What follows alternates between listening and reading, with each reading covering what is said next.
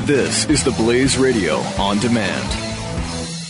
In the next 19 seconds, you could sell your home. Okay, it's I mean it's not going to sell your home, I mean this, but it, you're going to take a big step toward getting it sold. Go to realestateagentsitrust.com and find an agent selected by my team, a professional who shares your values and speaks the truth. Sell your home fast and for the most money. Get moving at realestateagentsitrust.com.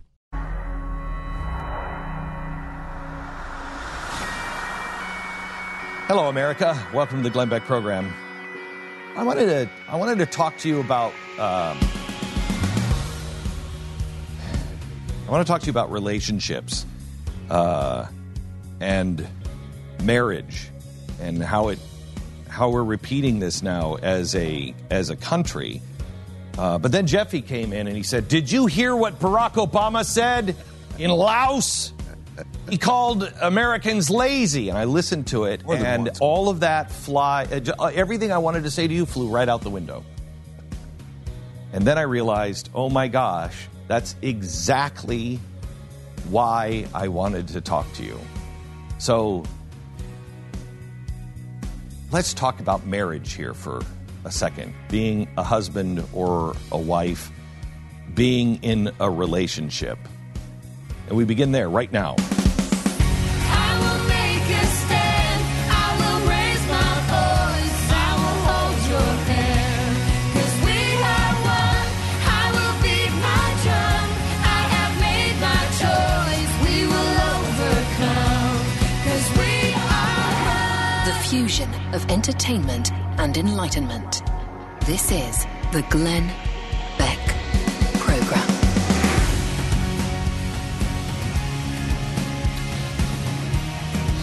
Yesterday, I was on the set, and um, I was um, I was filming a new uh, series that we're doing called Vault, which starts in two weeks, and um, it has all of our.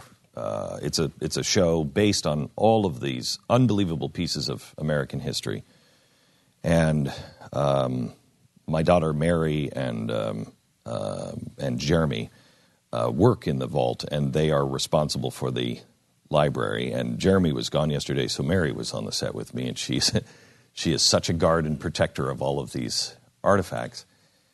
And um, she had a, a uh, seizure in the middle of filming, and I got up this morning and I was feeling um, guilty because she had a seizure, and we stopped and we.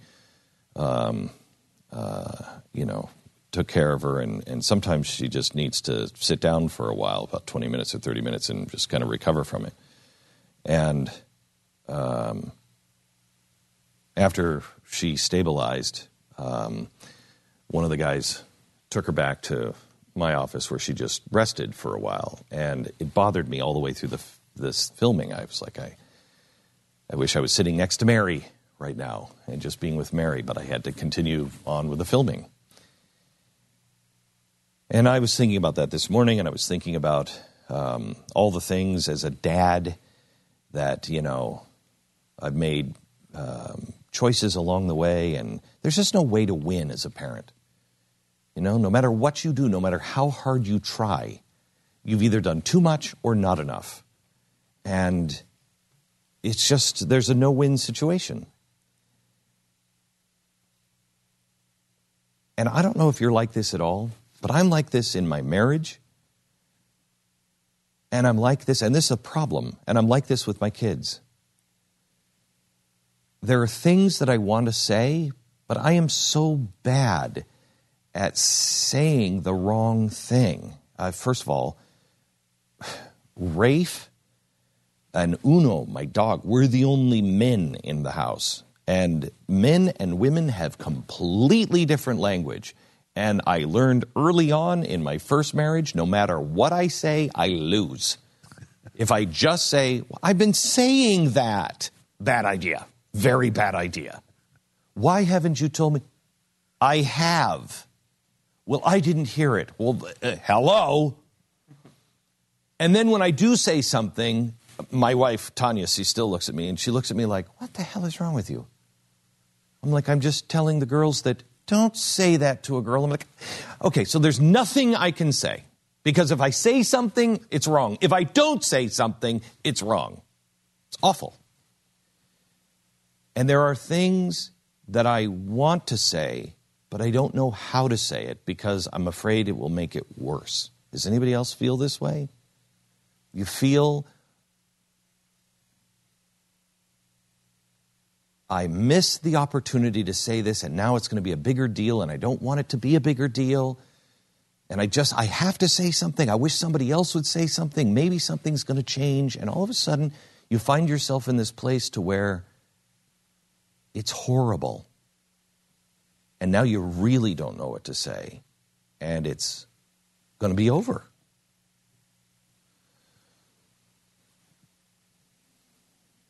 If we were more honest with each other, all of our relationships would change. If we were just able to speak and not just hear, but listen. And I, I'm sometimes a really, most times, I'm a really bad listener. And Stu will verify this because he rolls his eyes every time I cut him off because I always think I know what he's going to say. And I know he always is like, no, that's not what I was going to say. But that is my pattern because I hear and I don't always listen. And I've known that, Stu, for a long time, and I've never said that to you. And it probably has been very frustrating to you because you think I don't know it. And I do.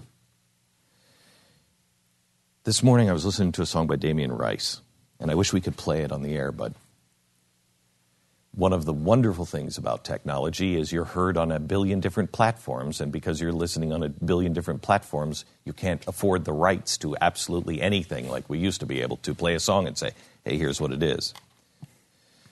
Um, Christina Aguilera um, um, did a song. Is it called Say Something? Damien Rice? Yeah. I oh. mean, Rice, Christina Aguilera. A Great Big World. Okay, so it's this, it's this great song. Um, and I want to read the lyrics to you. And I want you to think about your relationship. If your relationship has ever been with anybody in a bad place and you don't know what to say, say something. I'm giving up on you. I'll be the one if you want me to. Anywhere I would have followed you. Say something. I'm giving up on you. And I'm feeling so small. It was all over my head. I know nothing at all. And I will still stumble and fall because I'm still learning to love. I'm just starting to crawl. Say something. I'm giving up on you.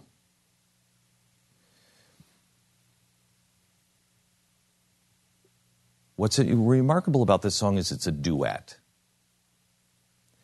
And it shows that both sides in this relationship are feeling exactly the same way. Say something. They both know. But A, they don't know what to say for the other side. And B, they're not hearing what the other person is saying, which is exactly the same thing. I don't want this to be over, but I'm about to give up.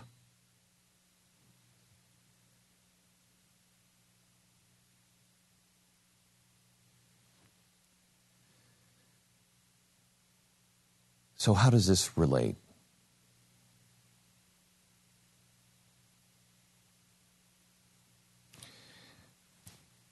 Remember, this is a duet.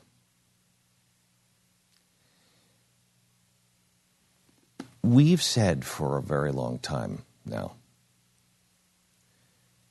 I don't condemn anybody for making a different decision on politics. I don't condemn you.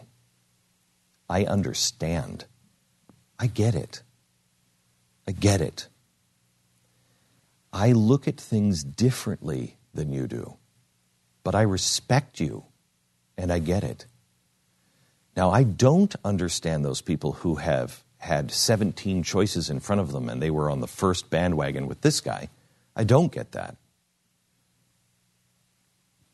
But that's, that's 20% of 30%. That's a small number in America and a small number of this audience.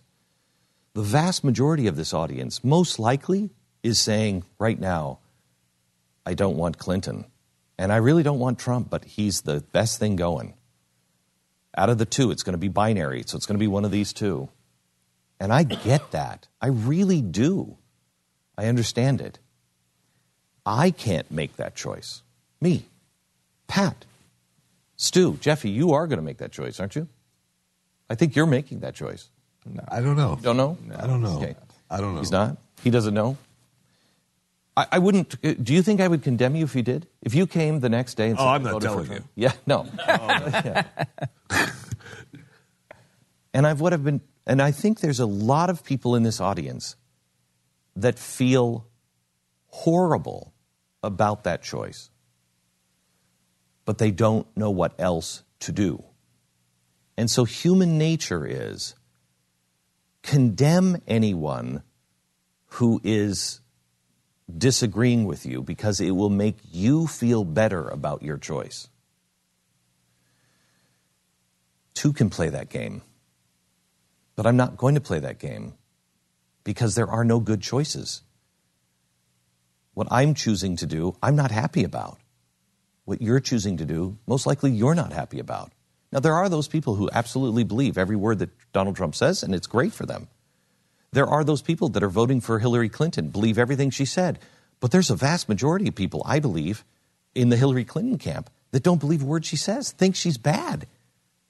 But they're saying we can't have Donald Trump, just like we're saying can't have Hillary Clinton. And what we're doing is we're dividing ourselves, really, not in half. We're dividing ourselves in third those people who actually are the alt right, those people who were there from the beginning, who believe a strongman and have authoritarian tendencies. Now, not all the people that were, were joining him at the very beginning believe that, but that's where that base of anger, rage, um, and uh, shut down anybody else who thinks differently comes from. That's an authoritarian strange. That's a very small minority, but it exists. There's one third, not evenly distributed. The next third is those people who say, I don't really like that guy, but I like him better than her. And then there's the, the other third that is like, I, I don't like either of them. And I, I, I, I can't go there.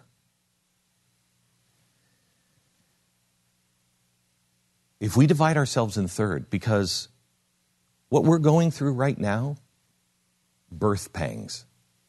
Right now is a time in 60 days we give birth to something. And we're in the room right now. And this is the time where your wife is like, Get your hands off me. I'm never going to let you touch me again. And screaming at you and saying all kinds of things that she does. You know, she doesn't mean those things. She's going to be fine the moment the pain stops, the moment she gives birth. That's all going to be over. These are birth pangs.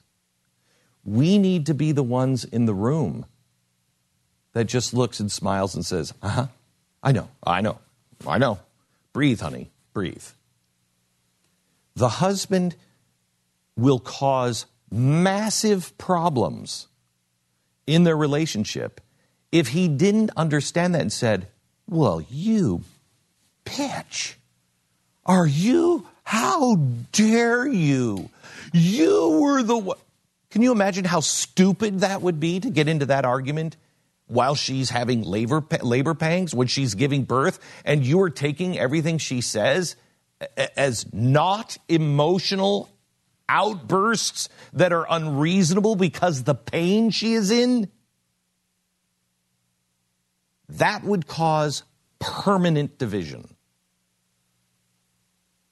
we need to understand we're giving birth to something new to an entirely new life and whether that life turns out to be good or Damien, we don't know. But as parents that gave that life its start, we better be one. We better be together. Or the baby will control us and it'll be able to control us because it will play us one against another. There's patterns in life. So, as I'm listening to this song today, quite honestly, I first think of me, but then I want to start with you. I don't know what you want me to say because I feel like I say it to you every day. It's okay. I support you. I support you. I, am not your enemy. I am an enemy of totalitarianism. I am an enemy of progressivism.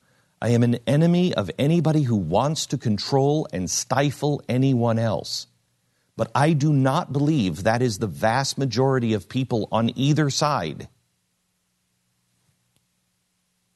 I support you. I don't know what you want me to say, but I'm willing to say it. I just don't know how you are going to hear it. But on the other side, say something because I'm about to give up on you. I get bashed, and anybody who is in our camp, all the people who are listening right now, who are in my camp, I think they're about they're saying the same thing to you. Say something. I thought we were together. I thought we were one. I thought we understood each other. I love you. I don't want to go away. I don't want you to go away, but I'm about to give up on you. Say something. And all you have to say is, I get it. I get it. I get it. And I, I don't agree with what you're going to do, but I get it. And we're still together.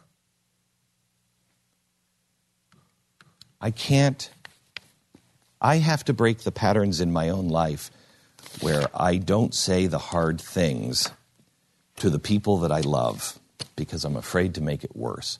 I don't think we can make this any worse. This is the biggest divorce of the American family I've ever seen in my lifetime. I don't think I can make it worse. Say something because I'm about to give up on you. This is the Glenn Beck Program. Mercury.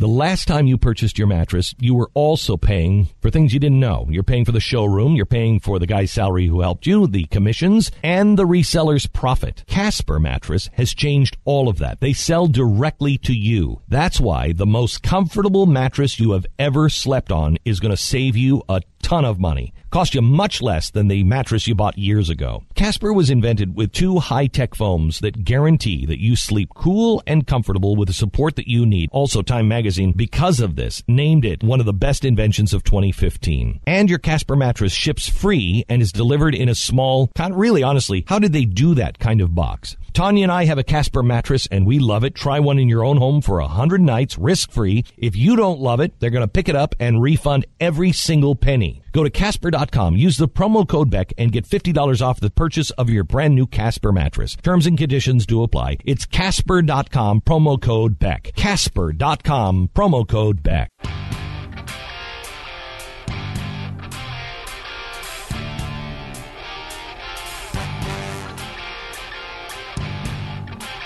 The Glenn Beck Program. 888-727 Beck. about it. It, it. I know. I Is that what they, want? I don't know. We, did, we were just talking about, and it's funny because we took two different paths and came to kind of the same place in some ways. I am looking for, and only good relationships last uh, through this. Most relationships, I don't think, are built on honesty and so they can't ever go here. But our whole relationship with you has always been ba- based on honesty. And so I asked, say something. What do you want me to say? and what can I say that I haven't already that makes you understand I'm okay with your choice? I'm okay with your choice. Stu and Pat said the same thing on their show yesterday in a completely different way. And it's fascinating in this and of itself. Is we the Glenn Beck program Mercury?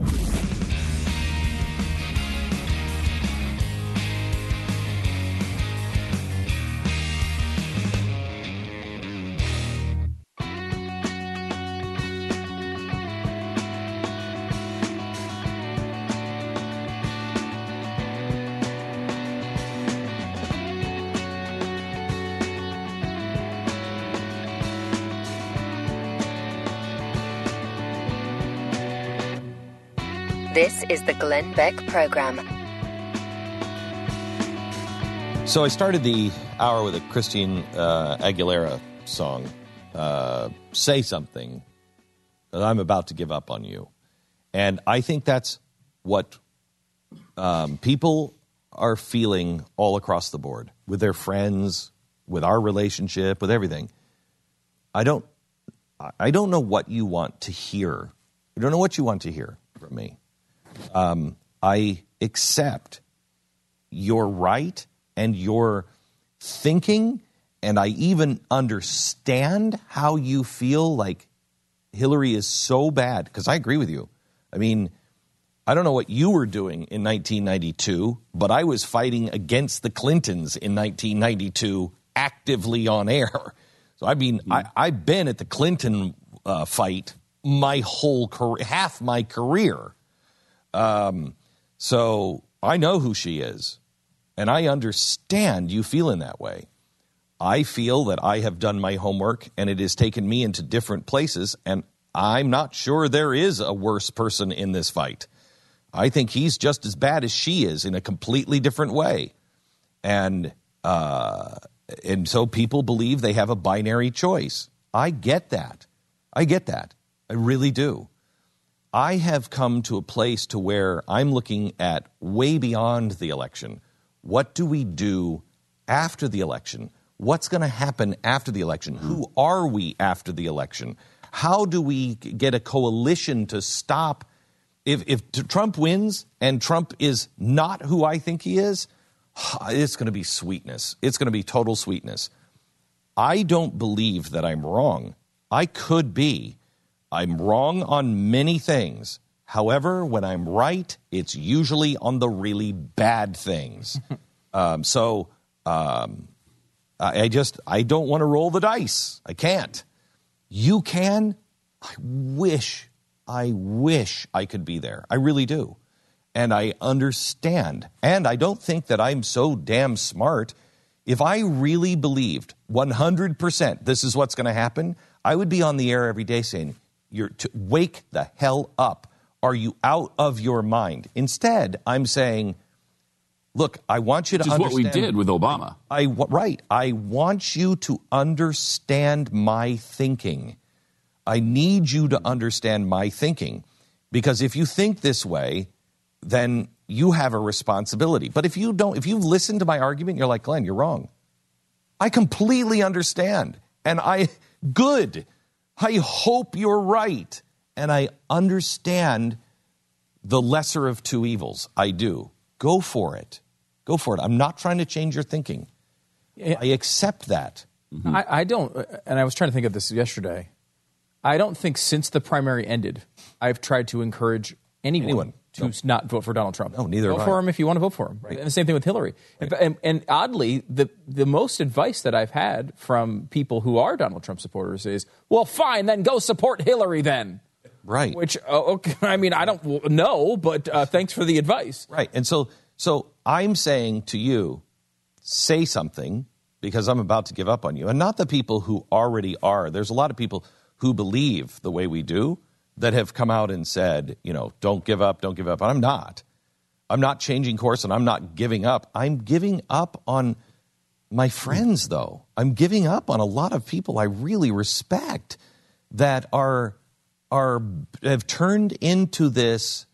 Well, then you're just for Hillary. How long have you known me? It's just, it's just, it's so, it's. Please, I can respect you. You can't after all of the time I expect it from people who have never really listened and aren't really fans. I get it. Really? For the next 60 days, this is the way you want to treat our friendship when we're going to need each other in 60 days? Yeah. Don't do that. Yeah. Don't do that. Just, uh, the, the, thinking only in the moment, right? Um, not thinking about the future.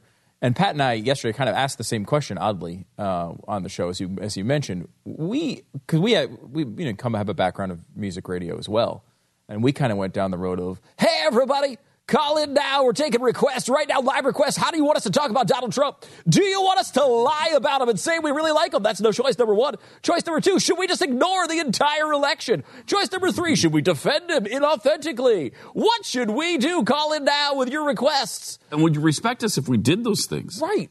Because that's, I find it to be an interesting thought experiment from that, from a listener perspective. What, this show that you listen to every day, what would you want us to do? if we came out and we did lie and say he was great, would you respect that show? Would you come back in 60 days? Why the hell would you? Because I would think that they would argue that you loved the country more than self. What the hell? Because they're self. I'm because, not doing no, this no, no, myself. That's the only they, reason to do this. Is why we're taking the stand we are. I know. The easiest thing in the world right now, guys, is to say uh, Donald Trump is good on conservative talk radio. It's easiest, the easiest thing in the world. In the Any world. idiot can people, do that show people think that it is. I, I, it's it's very bizarre because you you lose either way. People say that is, are we still being funded by the Cruz campaign? Right, we're losing the... all, we're losing all kinds of money, about to go out of business because of this, or, or we're making we're all kinds of money. money. and doing it for money. Yeah. I mean, it's just it's crazy. It is just crazy. And I, I I think this whole thing's about spiritual healing. Uh, we've been seriously wounded, and the whole nation. The whole nation. The whole nation has been spiritually yeah. wounded. Spiritually wounded. Severely wounded. For a long time. And and now people are crying out and they just want to be validated. And that's part of the healing process. You have to share uh, what it is that's hurting you. And then you want somebody to say, It's okay, I understand. You're right. You've Which been is, through a lot. This Which is I, what I this I is, think we've done that. But the somewhat the validation has to be rooted in truth. We can't say to people who call and say, hey, you need to vote for Trump because he's the best choice. You're right. He's the best choice. And we, because that's a lie. And that doesn't, in our opinion. In our opinion. And that doesn't work. That's not how healing occurs. The, the healing has to be rooted in truth. Otherwise, it's not, it, it's, it's not going to work. And what we're seeing now is just a bunch of people who want us to I guess, acquiesce. That's not validation. That's well, that won't work else. in a that won't work in a relationship. Not at all. It doesn't work make, in a relationship. It's not going to make anyone happy if we did that. If we came out and just, hey, you know what? Donald Trump is great. Right. We love him now. Oh, that's not what you said yesterday. Right. They'd all be well. You know what's, in, what's interesting? Fans too. What's interesting is look at how it was used against Mark Levin. You want to talk about a guy who's in a lose lose situation? Mark Levin kind of a rock and a hard said place this rock and a hard place. He didn't endorse him. He said, I'm going to vote for him, and I take no responsibility for what he does. I just think that this is the best out of really bad choices. And he was talking about populism and everything else last night. And yet, if you see how it's spun, it's spun that he endorsed him. He's in the Trump camp now. No, no, he's not. So he's getting bashed now on both sides. I mean, there is there's no, that's a brave move. That's a very brave move. he's telling the truth of where he's at. And yet we can't accept that. Um, mm-hmm. it's interesting because I did actually ask this question also on social media. We took a bunch of calls on it as well on Pat and Stu, but on social media, I asked the question like, if we were taking requests. And to be clear, we're not, right? I mean, mm-hmm. I, I, am not going to change my opinion. Wait a minute, highest bidder? Right. Well, of course, if you pay us a lot you of money. Auction of course, it off. Or our business is failing. I can't remember which one is right. happening today. Uh, but like we're, you know we're going to do the show that that we believe it to be right and and and say the things that we think are important but if in theory you had an opportunity to make a request and we were going to play your song what would you want to hear from us the overwhelming majority of people said, keep doing what you're doing. You tell the truth, even though I am going to vote for Trump, I don't really like it. But you know what? Keep doing it because that's why we come to you guys. So that's the overwhelming majority. The, there are a few, the other like slices of this were number one, just shut up and talk about movies and food and other cultural things that have nothing to do with this election because I can't hear you guys anymore about that. Which okay, I, I respect that's a legitimate request. Another one, uh, another slice of it was just talk about Hillary Clinton because you guys are talking. Most most of the listeners who listen to the show recognize that we do talk a lot about Hillary Clinton and say all the terrible things that she's doing and has done. Um, so just focus on that. Just do that. Don't give us any of the Trump. We know where you stand on that just talk about Hillary Clinton because you guys do a great job when you talk about Hillary Clinton, but then you ruin my day when you talk about Trump. Okay? And that's a legitimate thing as well. Um, By the way, we're not talking about Trump here at all. And this would be interpreted as talking about Trump. We're not. We're talking about healing. How yeah. do we come together right. even though we disagree with each other? Because we're going to need one another. Exactly. I, and I think that's important. Um, so how do you get there? Uh, you know, I, I don't want to. Uh, it's not. There's no value to us to sit here and just annoy you every day with things that you don't want to hear. But there's no value to you to listen to a show that's pandering. There's no value to a listener to tune into a show that says things that make them feel good about their day because you can get that from music radio or you can get that you from get that anything. from every college or university. Right. I mean, I, that's all the that's things. It's a safe zone. All of the things that challenge you about talk radio are on display at this moment. And, and you can go anywhere else to get things that make you feel good and go about your day. You can go to Pinterest and read inspirational quotes all day to get that. That's you can not, go to Fox and get exactly what you want, or you can go to MSNBC and get exactly what you want. Right. Do you want to feel challenged on a daily basis, or do you want to just feel good? You want to be massaged by the host that sits there, gets paid to make you feel good every day. That's not what we do here, and it's never been what this audience has wanted. So, right now, we're in an emotional period, and I think a lot of people get fired up about that. But if we do something different, what would what would you think about us in 60 days? Well, here's the other thing, and I learned this again from the song, and I think this goes to Stu, to Pat's emotional healing too. You know this because you're going through this in your family right now. We are all at the top of our stress. Stress level is it couldn't be any higher. I have a feeling it's going to become higher, but it's it's the highest it's ever been for me in my life, and I think yours too. Your family, your country, your children, your school, your job, your bank account, everything is up in the air. You just don't know where anything really is or is going to be in the future.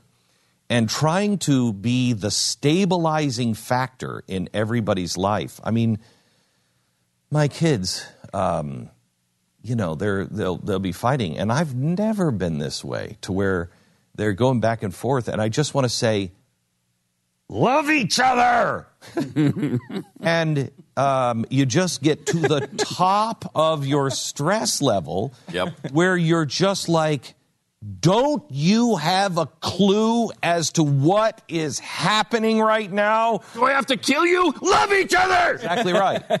exactly right.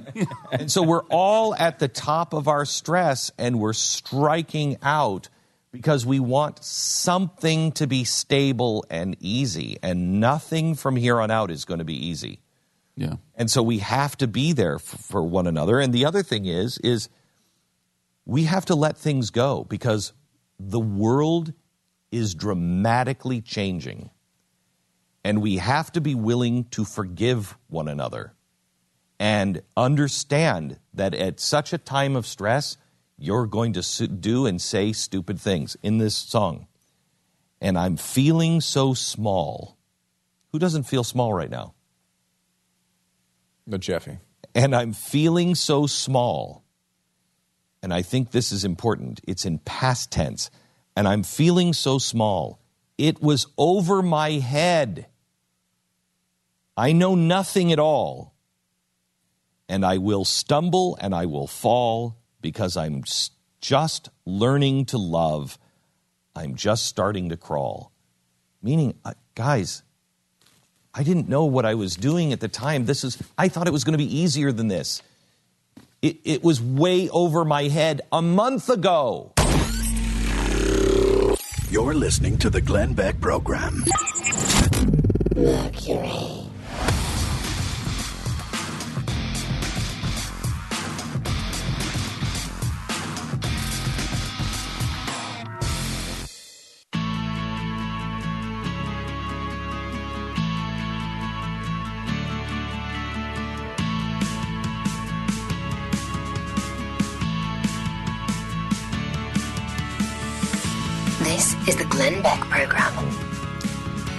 A guy who is truly responsible for much of what I know about progressives, or at least getting me on the right track. Jonah Goldberg is going to be joining us here in just a few minutes. His book, Liberal Fascism, uh, is a uh, primer, something that everybody should have uh, in their library if you want to uh, have a, a basic understanding of fascism uh, and the progressive movement. That is that is fantastic. It's because of his book that I started studying for 15 years and just wrote the book Liars about progressives. He is going to be uh, joining us here in just a few seconds, and I don't want to talk about. Um, I don't want to talk about Trump. What I want to talk about is healing how do we come together? What does the conservative movement look like in 70 days from now? Back in a minute with Jonah Goldberg. This is the Glenn Beck Program. Mercury.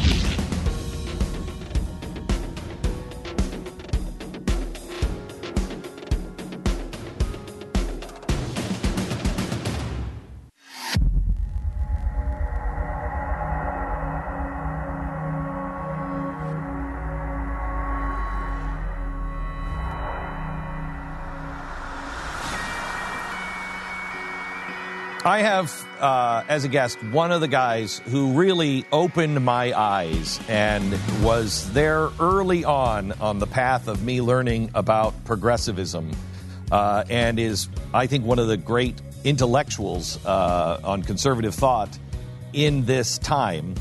And he's also a guy that every time I read about him or see him now, I remember the clip from A Princess Bride right there's a couple of truisms that are very famous, one of which is never get involved in a land war in Asia, and the other, only slightly less famous, is never get into a Twitter war with Jonah Goldberg. Goldberg joins us right now.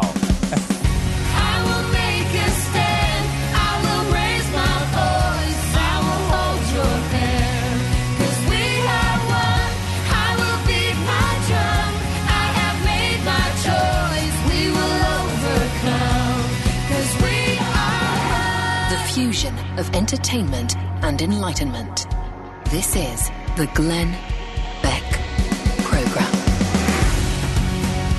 Writer at the Evil National Review Online, author of really fantastic books. In fact, a book that every person should own in America Liberal Fascism, uh, which tells you much about how the left and the right operate. Jonah Goldberg, welcome to the program. How are you doing, Jonah? Dr. Beck, long time no see. Great to be back. Yeah, good to have you.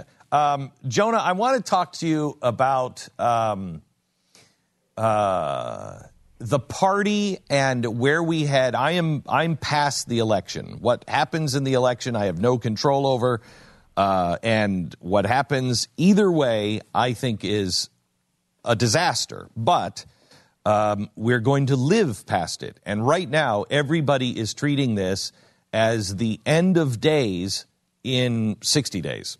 And we are going to need each other, uh, eh, you know, in 70 days. How do we, what is what do things look like in 70 days or, you know, 200 days from now with the conservative movement? Well, look, but uh, first of all, I agree with you that there is this bizarre or I would say overdone apocalyptic thing going on, right? I mean, uh, on the other just this week there was some, I guess it's in Russia. There's some river that's turned red, and it looks like a river of blood. And then they made that Lady Ghostbusters movie, and so it seems like all the seals are being torn, and it's the end times. And that people right. are saying, and they constantly say, because you know, the country is over if Hillary Clinton is elected president. Now, I, I take a backseat to nobody in terms of my record at, at at being a critic of the Clintons. Uh, yes. and the Clinton cabal. But I have a little more faith in the United States of America that we are never just one election away from doom. Well, and, I will tell you and, this, Jonah. I, I, will tell you this. Um, I that's the way I, I you know I remember saying to people just a few years ago. Uh, they were like, if he's reelected, we don't make it. There won't be an election. Yes, there will be an election in 2016. He's not going to seize power. We're going to make it. We made it through this guy who was the worst president of my life. Um, we do survive. With that being said, what people are saying is we don't survive a Hillary Supreme Court. Yeah, look, I mean, uh, like the Hillary Court, the Supreme Court thing is important. It's serious. It concerns me. Um, at the same time, uh, the damage has been done in the sense that uh, you know Scalia is gone, you know, God rest his soul, and um, the other Supreme Court justices that the other vacancies that may come up, um, you know, so they replace an old Ruth Bader Ginsburg with a young Ruth Bader Ginsburg. I mean, it, that won't change the balance much. Moreover, we've lost a lot of Supreme Court fights already, and look again. I, I, I get it. It's a serious thing. I think it's one of the best arguments that people have for voting against Hillary. At the same time, I do not trust Donald Trump for a moment not to use a Supreme Court appointment as a as a piece of leverage and a pawn um, with a Chuck Schumer to get some massive infrastructure you know thing through. Um, and regardless, this country has to be more, about more than what happens with a few small personnel changes in one branch of the federal government. And um, I, you know, I've been saying for two years now almost that this ends in tears no matter what, and that this is an election that's a choice between two different kinds of crap sandwiches. They're just on different kinds of bread. and the problems with both presidencies are huge, but they are not equivalent they're different problems. So anyway, to answer your question about what happens after an election, assuming that Hillary wins, which I still think is the right assumption. I don't think it's a lock by any stretch of the imagination. God, in his infinite sense of humor, has decided that in an election where we have the two most unpopular candidates in in American political history, probably, um, we've managed to have a system that's generated – two candidates whose who whose only chance of winning is because the other candidate is equally disliked by the American people. Um, so anyway, I'll, I can not speak to what happens on the left. On the right, um, or I think the first thing to keep in mind is that Hillary Clinton has zero mandate if she is elected. Um, at least as things stand now. No one I know can tell me what it is Hillary's election is actually about. What are the three things it's about? You know, it's all about not being Donald Trump, and she fulfills that mandate the day she is elected. Right. Um, can, can I ask you, that, can, wait, wait, wait. Could I ask you a question? My theory is on Hillary Clinton, if she is elected, I know even the weasel uh, Republicans will line up to stop her from pushing things through. She doesn't have the magic that uh, Barack Obama has. And I go a step further. The minute she has another travel gate, you know, the minute she has another big, because I, I contend that these scandals would have taken her out if Marco Rubio was the opposing candidate. I think the, that's exactly right. I think that's press, exactly right, and I think that people forget um, that first of all, you know, the New York Times is is the journalistic organ that broke the server story. The New York Times has been editorializing against the foundation. I was on a panel last night with Donna Brazile, the interim head of the Democratic Party, and Mark Shields, you know, a standard issue Beltway liberal, and neither of them would come to the defense of Hillary on those issues. In 1992, when Bill Clinton was elected, it was the New York Times that led the charge on things like Whitewater. Um, because there's certain kinds of stories, corruption stories, that the press actually, that the liberal mainstream press actually just get their teeth into and hate being lied over. And I think so, Hillary comes in extremely damaged. Potentially, yeah. you know, I don't think she gets impeached right off the bat or anything, but I think she comes in damaged goods and with very little rope, very very little rope. Very little. She has she yeah. has two choices. She can either pander to the left wing base of the party, which will only embolden Republicans to unite against her, or she can try something which I think would be very smart, although very unlikely, which is some form of like unity government, yeah. where she decides it is better to be sort of like a Nixon or like a Bill Clinton and triangulate by trying to join forces with Republicans on some things, leaving um, the left to scream and yell at her. I don't know if she has that in her. I think in her soul she still sees herself as a serious leftist, but that would be the smart thing to do. Either way, I think she's a one-term president if she makes it through a first term.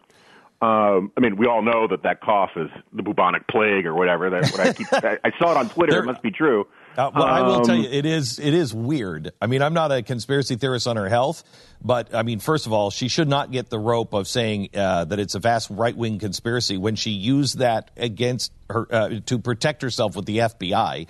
Good heavens! Um, uh, and they, I mean, she, I don't know what's up with the cough. I mean, they should at least just come out and say here's a doctor saying that it's just allergies or whatever it is, but it's crazy. Yeah, no, look, I, I think the cough thing. I, I, I don't think the cough thing is real. It, you know, for everyone who said who keeps been telling me for a year that she's got an inoperable brain tumor or some sort of thing that came from the fall. I'm pretty sure that a chronic cough during hay fever season or whatever is not one of the symptoms of that. um, but I agree with you a thousand percent. You cannot stonewall the FBI by talking about how you're an old lady with health problems and you get confused and you know uh, here's my med alert bracelet and I've fallen and I can't get up and therefore I can't answer your questions. But oh, by the way, it's it's sexist right wing paranoia to talk about my health. Right. It is just it's ridiculous. In terms of the, what happens on the right, you know, I think there are there are strong there's a strong desire on both sides in some of the more heated moment for a big round of show trials. um, you know, uh, I think there's some people who feel like it's that scene in The Godfather where what is it? Uh, it's uh, Clemenza is explaining to Michael Corleone, you got to have one of these wars five every ten years, just get out all the bad blood. And so I think there's a real desire for a lot of recriminations. I try to fight that in myself.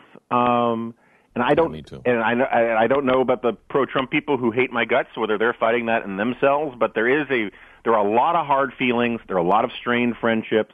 There's a lot of bad faith, and that is going to be hard to get over. I can get past the personal stuff.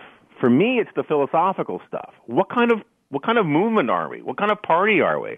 We've seen in the Democratic Party that up until very close to the end, socialism was riding high in the saddle. Hillary Clinton had to pander to the Bernie Sanders crowd. The heart and soul of the Democratic Party is the millennial base, which all love this socialism nonsense. And the heart and soul of the Republican Party right now are a bunch of nationalists.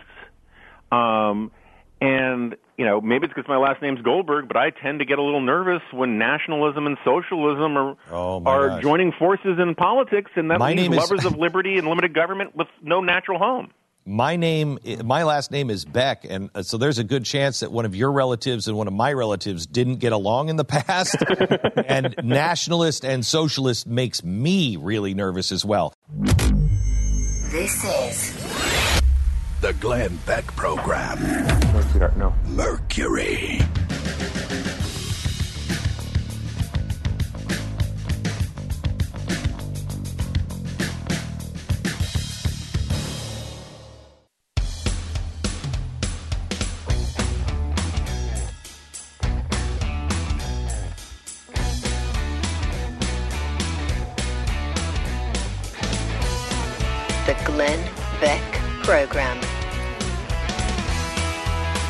Jonah Goldberg uh, joins us now.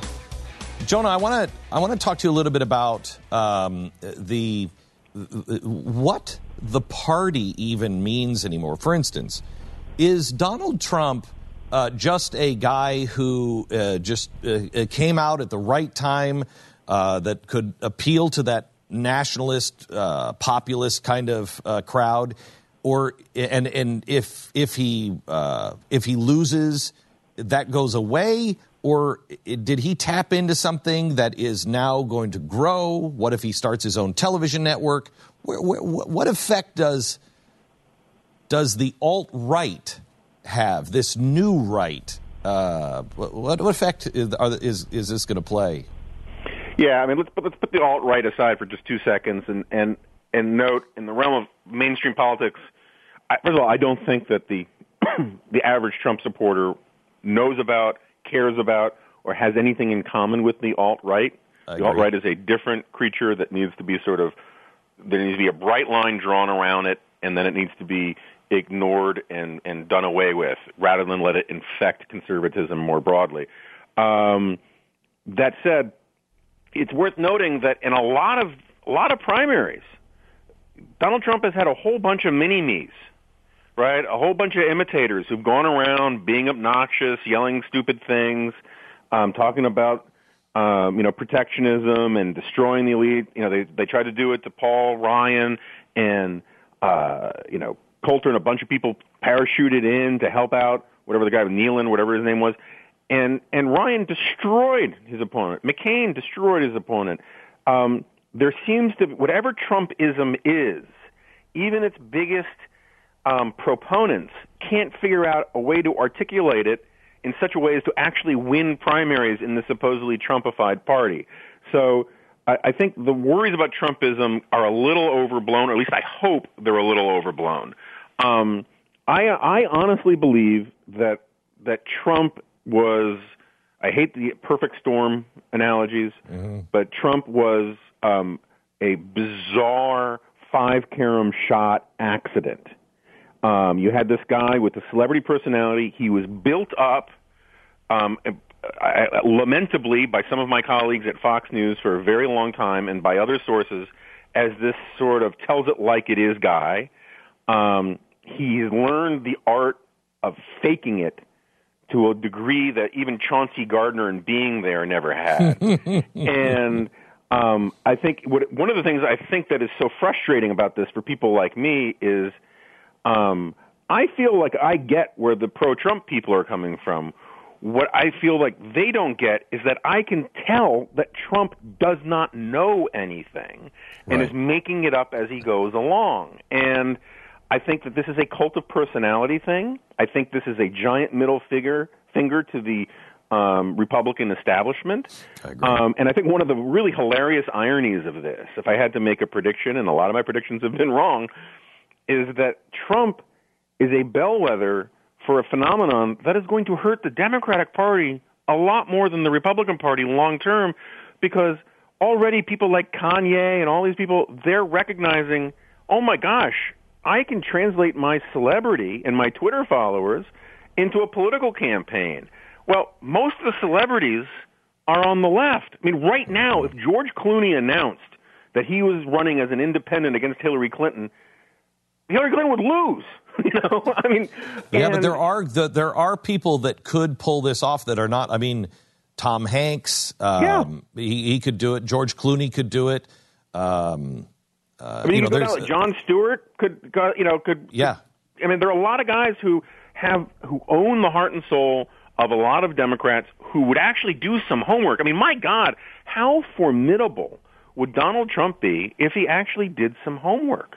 Yeah. And this has always been, and I've been, you can go back and look, this is not a Trump specific complaint. I've been making this complaint for five years. One of the problems that the Republican Party has, and one of the things we have got to fix, and one of the ways you fix it is by making the Republican Party a little less democratic. I know that's unpopular these days, but um, it is a private institution that is supposed to be for the good of the Republican Party, and that means right. one of the things you should try to do is make sure that only Republicans run in it.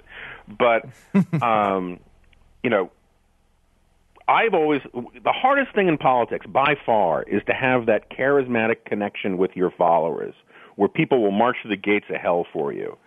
Sarah Palin had it. Rick Perry in 2012 had it. Um, Herman Cain had it for a little while, and um, they all blew it because they wouldn't do their homework. Yeah. And that's the easiest thing to do in politics. Yeah, it takes time, but you get a couple smart interns, you get some binders, you sit down, and you do your patriotic duty to know what you're talking about. Right. If you actually think that you got to save this country and that the presidency is worth having, then do your homework. And Donald Trump hasn't done any homework. We saw it last night in that commander in chief forum. He wings it, he makes it up. He literally doesn't know what he's talking about. And I think it's unpatriotic. And, you know, and so I think that I think that if, if Donald Trump is elected, I think that becomes evident very quickly because um, you can't you can only fake it for so long.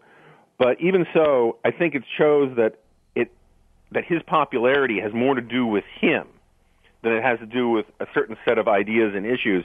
Because for the exception of of invading countries solely to take their oil and um, building a wall and protectionism, there's really not much to Donald Trump's agenda that doesn't change um, with you know within 24 to 48 hours. Um, let me. Um, uh, I want to go to the. Do you have time to stick with us for a few more minutes? Sure. Okay. Um, I, I, I want to talk to you about the alt right, but real quick, I've got uh, um, only a minute left in this break. Yeah. Um, does who wins, Hillary Clinton or or Donald Trump, in your opinion? If I had to bet right now, I, I wouldn't want to bet, you know. But if I had to bet my mortgage, I, I think it's Hillary. I mean, you just can't have one field office in Florida and call yourself a serious contender for the presidency. I mean, ground game has to matter. The thing is, I think voter turnout is going to be very low because everyone is disgusted by this election. And when you have very low turnout, it makes polling very unreliable and it, it rewards enthusiasm. And so you could see some unexpected results. Um, uh, the enthusiasm is with Trump. Yeah, well, uh, yeah. that's right. So the enthusiasm was Trump, but his coalition is so much smaller. Okay. His, his back, coalition is smaller than Romney's was. Back in just a second uh, with Jonah Goldberg. The Glenn Beck Program. Mercury.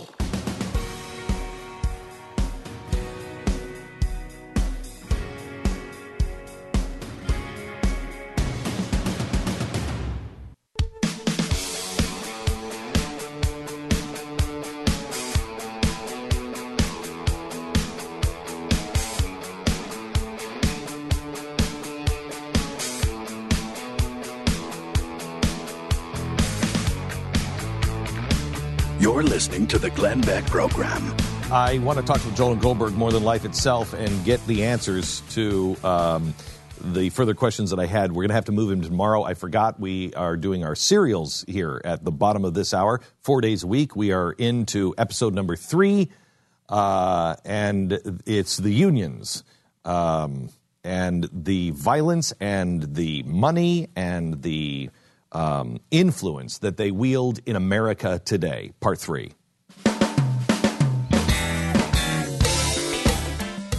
1973, the Supreme Court ruled, among other things, that union violence is not covered under the 1934 Anti Racketeering Act if it is part of furthering the union's objectives.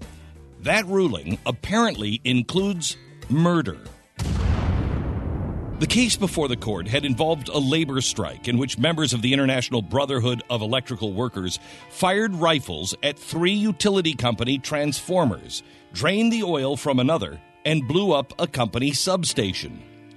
So, how did the United States arrive at such a place where the right to collective bargaining outweighed other Americans' right to safety and property? Well, it's happened due to the strength and power and influence of the labor unions. To demonstrate the power that unions have over American politics, just who visited the White House more frequently than anyone else during the Obama administration. The top visitor on the list is Andy Stern, the president of the Service Employees International Union, with 22 visits. Multiple news reports, including PolitiFact, immediately disputed the claim, calling it false. They meticulously listed the visitors who had shown up more often than the head of SEIU. Visitors like Lewis Sachs, who was a counselor to the Treasury Secretary Timothy Geithner, Associate Attorney General Tom Perrelli, FCC Chairman Julius Genachowski, Spencer Overton, Principal Deputy Assistant Attorney General and Health and Human Services Office of Health Reform Director Jeanne Lambrew. Surprisingly, Michelle, Malia, and Sasha Obama weren't named. Perhaps it would have been more precise to say the most frequent visitor other than the administration officials, Democratic senators, or family members. Information obtained since those reports also show that Anna Burger was also a more frequent visitor than Stern. So, who is Anna Burger? Well, at the time, she was the number two person in charge at SEIU. Also, the president of AFL CIO, Richard Trumka, surpassed Stern during the latter part of the year. Trumka admitted he visited the White House two or three times a week and had conversations every single day. No matter where you stand politically, that is an incredible amount of access to the highest office in the land for two giant unions with very socialist agendas. We had worked together, and you had seen that I was willing to stand by your side even when it wasn't politically convenient. Your agenda's been my agenda in the United States Senate. Before debating health care, I talked to Andy Stern and SEIU members. Before immigration debates took place in Washington, I talked with Eliseo Medina and SEIU members. Before the EFCA, I talked to SEIU. So we've worked together over these last few years, and I'm proud of what we've done I'm just not satisfied because I know how much more we could accomplish as partners in an Obama administration. Just imagine. Just imagine what we could do together. Just imagine what we could do together. Imagine having a president whose life work was your work. Americans no longer have to imagine what they would do together. They've witnessed the fruits of that labor. That's apparently why, in the 2012 election, according to the New York Times, labor leaders said they expected unions to spend $400 million that year on national, state, and local elections, including $100 million by the American Federation of State, County, and Municipal Employees but they say their ground troops, not money, is labor's signal contribution. Union influence doesn't stop with the volunteers on the ground or conversations at the White House. While the left loves to accuse the Koch brothers of buying elections, the fact is, in 2014, a Doonesbury cartoon irresponsibly claimed that the Koch brothers outspent the top unions combined in the last election cycle by a three to one margin. The ludicrous claim from a ludicrous source, but many leftists get their information from sources like Doonesbury, The Daily Show, or Stephen Colbert. But here are the facts. The Koch brothers have personally given $3.2 million to politicians and parties over the past 15 years. The Huffington Post estimated a total union spending on elections and lobbying at $1.7 billion. Doonesbury's Trudeau is using a nebulous Koch brothers network figure to raise their total to 490 million million. That includes the money from Americans for Prosperity and other groups who bring in donations from thousands of contributors. Obviously, the Koch brothers didn't contribute anywhere near that amount personally, but even if they had, it still pales in comparison. Considering all election cycles since 1990, according to OpenSecrets.org, the number one political donor in American politics is SEIU with total contributions of 234 million, 232 million of which went to Democrats. Okay, in that case, the Koch brothers had to be second, right? No. Fahr LLC, which is a shell company owned by liberal billionaire Tom Steyer, is number two at 114, followed closely by the NEA, the National Education Association Union, at $109 million.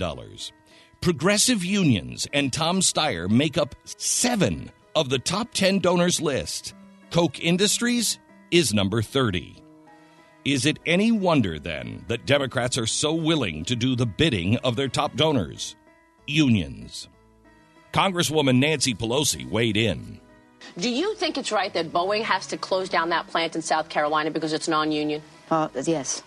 I, I, don't know if they could down. close it down. I would hope that they Why? would make it union. But well, this is a corporate decision. Yeah. Should government be getting involved in corporate decisions like well, that? Well, they can get. Uh, you asked me what I thought, and I told you what I thought. And continual, nonstop support from the Democratic presidents of the United States.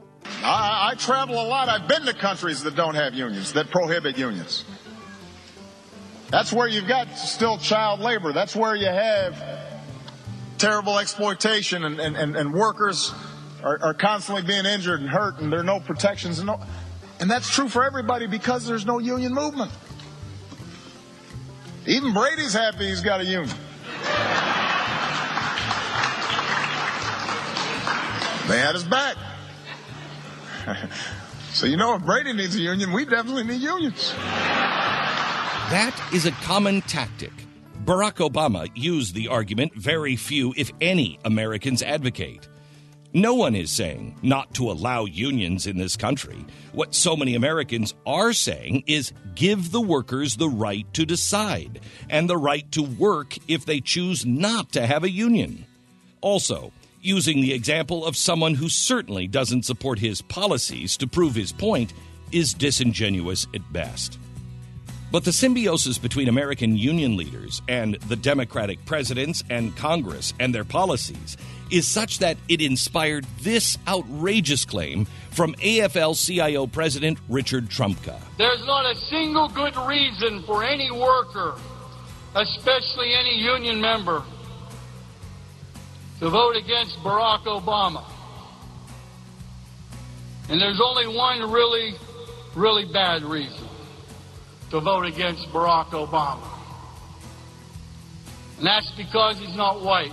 The leader of 12.5 million workers in the United States declared that you could not oppose Barack Obama on ideological grounds. He declared that apparently you must be in love with all of his progressive agendas and actions. He further declared that you are unequivocally a racist if you voted for someone else. It's hard to imagine staying in the AFL CIO after a comment like that from its leader. But such are the bully tactics used by these leaders, as Andy Stern said when he was the head of SEIU. We took names. We watched how they voted.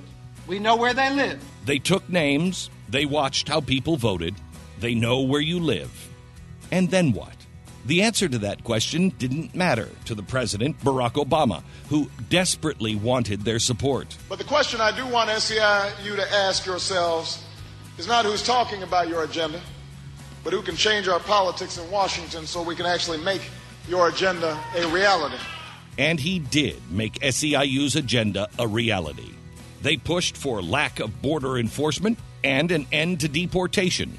Oh, and Obamacare and they got all of it.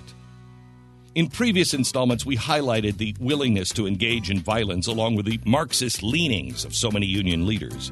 We've shown the influence they've wielded with Wilson and Roosevelt in their administration. In the Barack Obama administration, SEIU and the AFL CIO had pulled all of the strings and had been hugely influential in the fundamental transformation of America. Next time, the influence of the unions? Is it likely to rise? And is there anything Americans can do to counteract it? Glenn Beck. You know, since I've done the uh, research for uh, the book Liars, and we're doing these serials every day, and I'm doing two new history programs. One of them premieres next week on The Blaze um, called um, His Story, uh, and then the other one premieres the week after called The Vault as I'm as I've immersed myself in history, I have I really have come to this place to where it's insane how socialism and all of its trappings like unions how it's being presented as something new when it is all this turn of the century bullcrap that at the time at the turn of the century no it had never been tried before and so it was new and exciting, and it was like, okay, this is going to work. It doesn't work. It's been tried over and over and over and over again. And you're seeing these unions, which started because of communism in the, in the 1800s, and because there is, as I pointed out in this one of these episodes, they have done good things, child welfare, et cetera, et cetera, um, or child uh, work policies. Um, it, it's, it's all to move you towards communism. And it all needs force to be able to do it. It needs an iron fist to do it. Yeah, that's easy. The great thing about um, when the experiment of socialism, communism doesn't work, the good thing is it, it, it always ends in bloodshed and death. So right. I mean, there's not really huge consequences to it. No, it's just the bloodshed no, just, and, and the then death. the death. Right, and then everything's fine. Some of the death. to be fair, some of the death doesn't always have blood shed. Yeah, some of the sometimes some of just it, starvation. Well, that's true. Millions have just so starved. It's not or, even it's not even as bad as you're making it out to be. Right. like when like when right. the Soviet Union did that to the Ukraine, it was just 7 million starved to death in 13 months.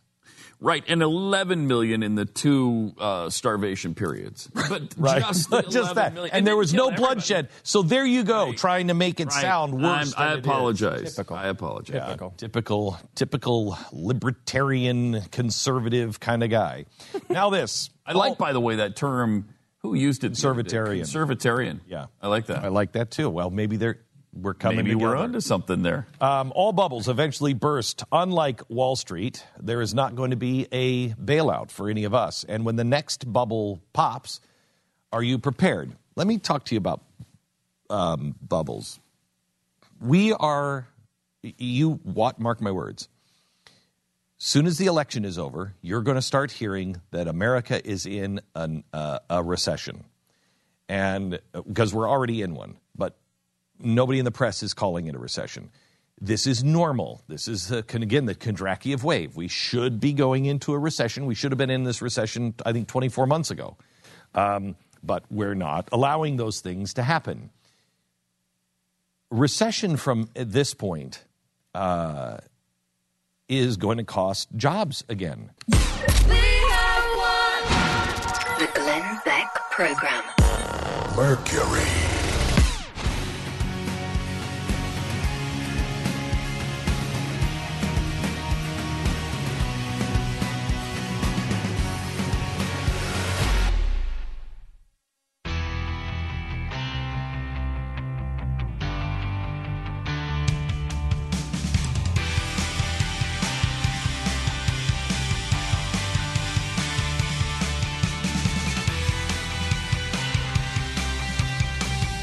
888 Back. This is the Glenn Beck Program. We learned some amazing things from Hillary Clinton last night in the uh, presidential forum. My gosh. Did you know that nobody was killed or hurt? We didn't lose anybody in Benghazi? That's pretty impressive. I uh, know. I no. Wait, is Benghazi in Libya? Uh, Benghazi, yeah, in Libya. Okay, huh? That's really weird. Yeah, because yeah, we didn't lose anybody. And eh, so that's weird. I, and I guess we're not going to. Parents. I was thinking, be... Well, maybe Benghazi is in Idaho. Yeah, no, uh, for a while because Ford did die there. I, I don't know exactly who whose parents she was speaking to by the coffins when that plane flew in from Libya. Just greeters, I think. They were greeters, greeters. and empty coffins. Back program. Mercury.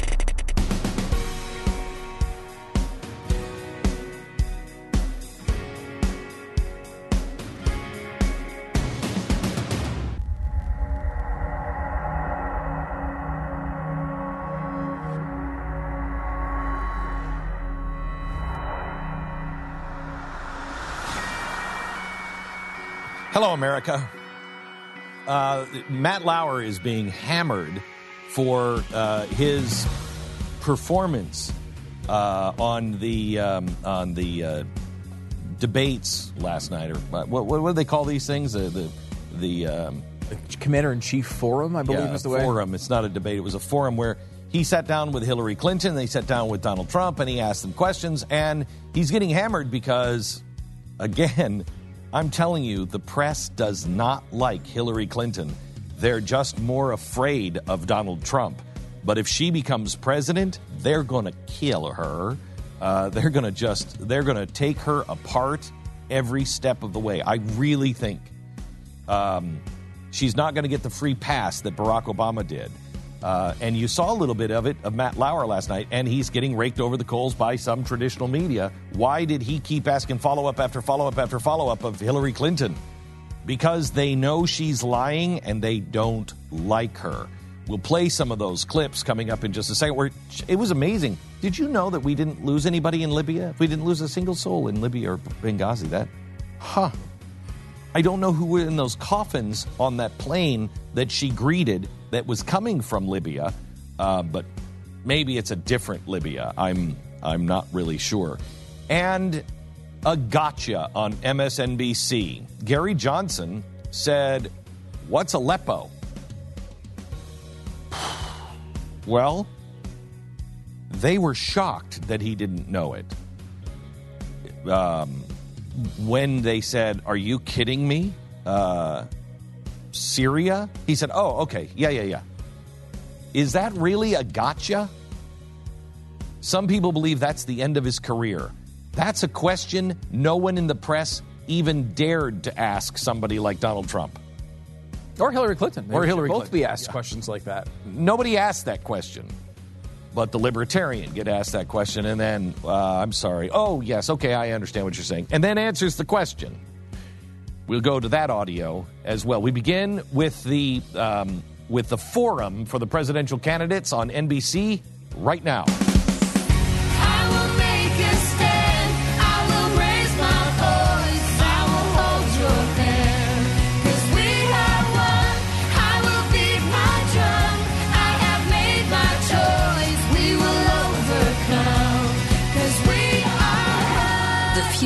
of entertainment and enlightenment.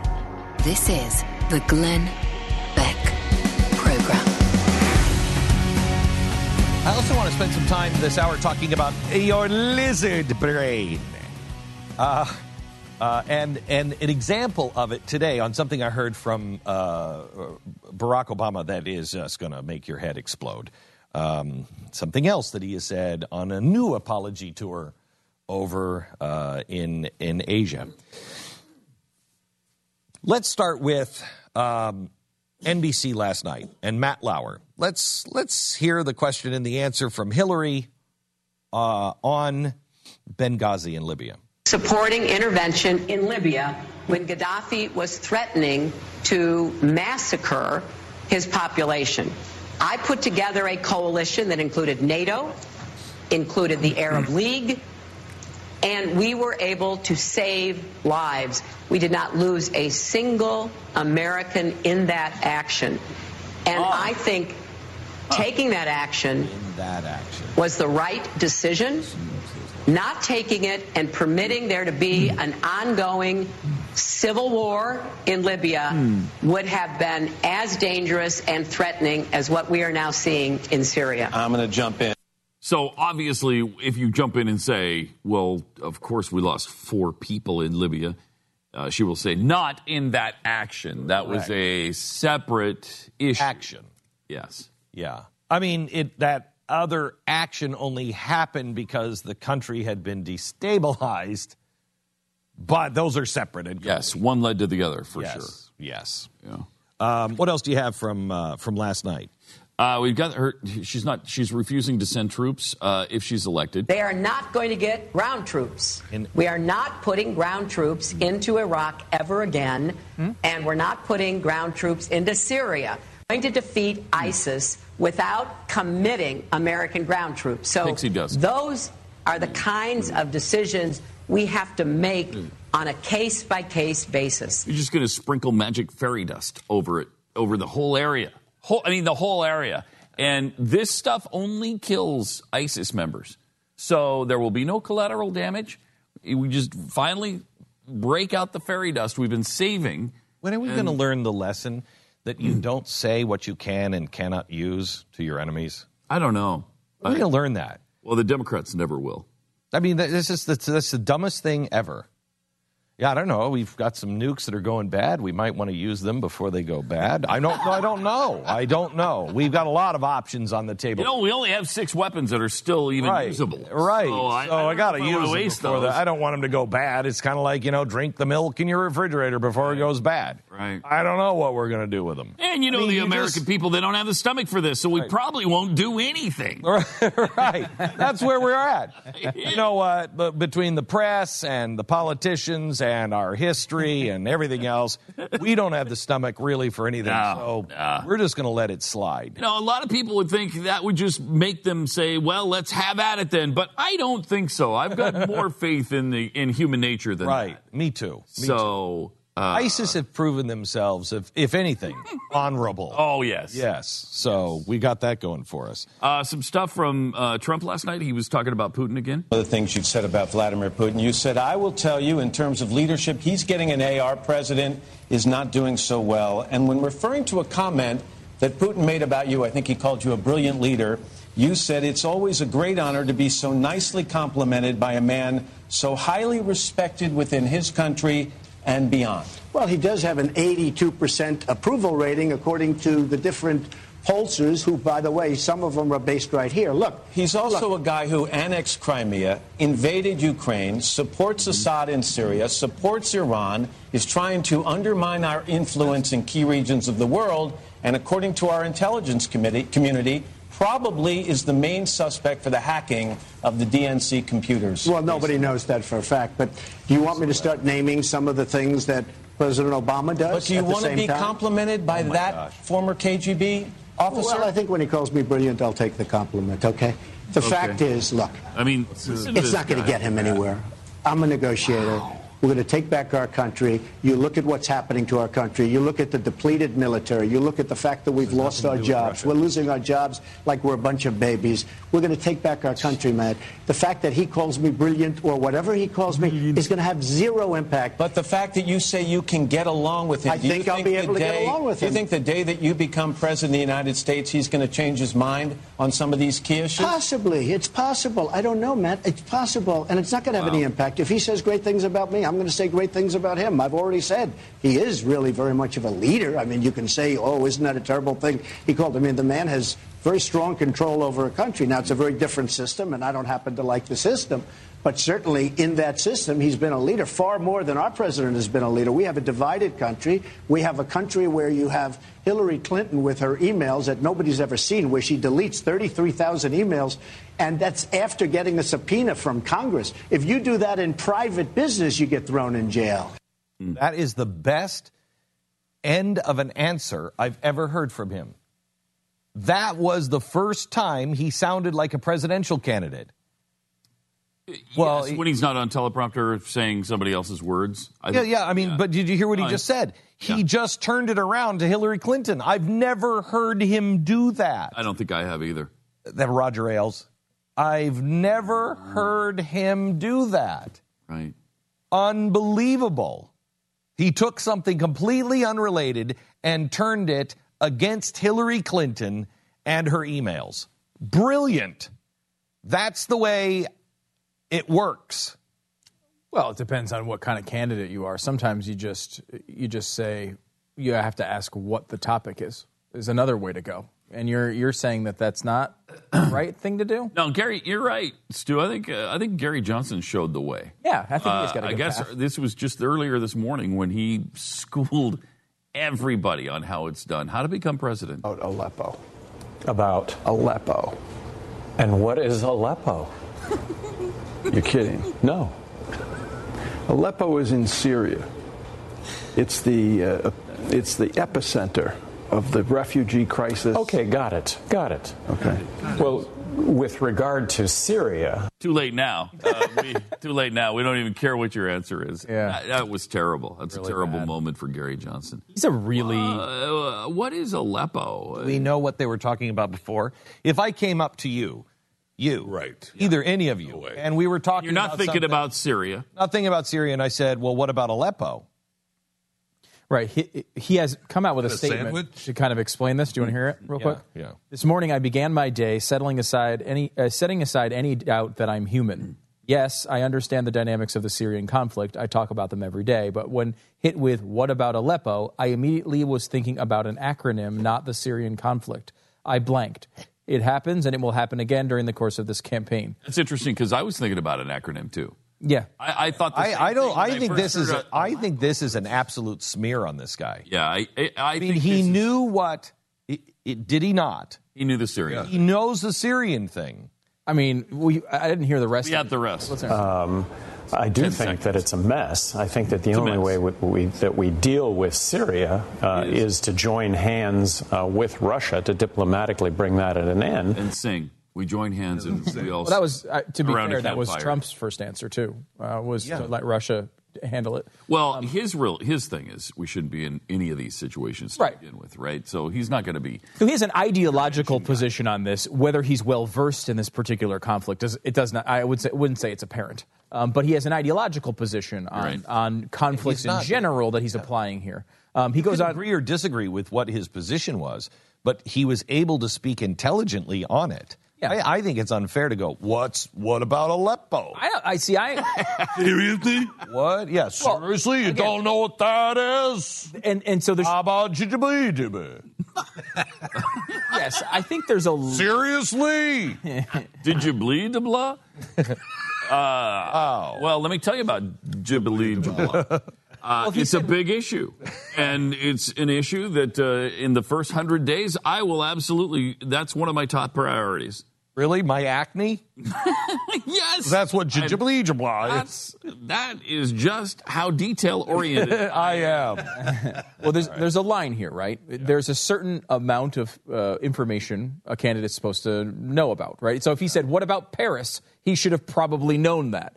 Aleppo is does that cross the line for a candidate? Not a normal person, because everyone's going to say, "What the hell is Aleppo?" Obviously, uh, it's you know unless you're really if you've really, you know, well, gone deep into the Syrian conflict, I will say, but he wants to be president. Trump something? wouldn't have known. There's no way Trump no would have known. I, Hillary probably because she known. was secretary. We are one of the biggest known. aids to um, uh, to Syria and Iraq right now. In Iraq, we are the largest aid organization. Mercury One, largest aid organization in Iraq.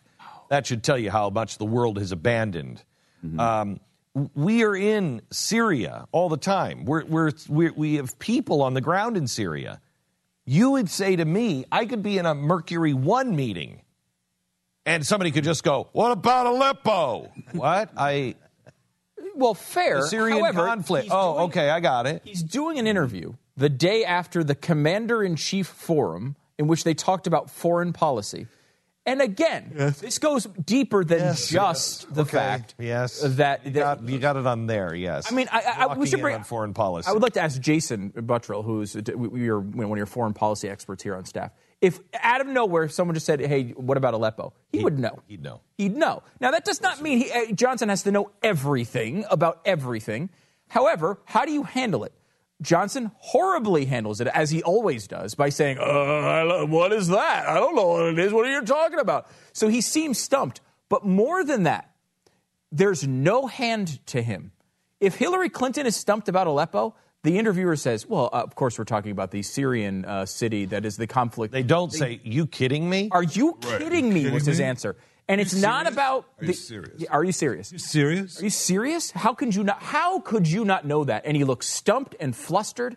That moment aesthetically is horrible for a candidate. Horrible. And you know, if if it's two things, it's him handling the answer horribly by just not even a follow up question. You know, well, specifically, what do you mean? about Aleppo, at least you have a chance of getting some context to put it together. Because that's what Trump does all the time, and every politician does it all the time. They apply con- context from the question to their answer, and they can get to a generalized answer, which is what he tried to give there. But A, to do this to a candidate, you have to have the candidate not know what they're talking about and not have the knowledge, which happened here. And B, the interviewer has to take a step like that to not give him a hand, to not help them out, to to, to hang them out to dry. And that hasn't even been done to Donald Trump. No, no it hasn't. Not even that shows you how the press guards the th- the two party system. I will say this though: you also have to have a candidate who answers the question honestly, and he did. He didn't try I to fake his way out of it. Right. Uh, he just said, right. I, I, don't know. It's don't not know the triad. Is. I don't know what that is. Well, triad, nuclear, very important. I think the nuclear, nuclear is, is, the most important I mean, part of the nuclear triad. He bluffed and looked like an idiot. This guy at least came out and said, I, yeah. You know, yeah. He should have said, be more specific. Yes, you should. Can have. you be more specific with your question? Yeah, what about Aleppo? Yeah. This is the Glenn Beck Program. Sign up for the newsletter and get all the info you need to know at glennbeck.com. Mercury.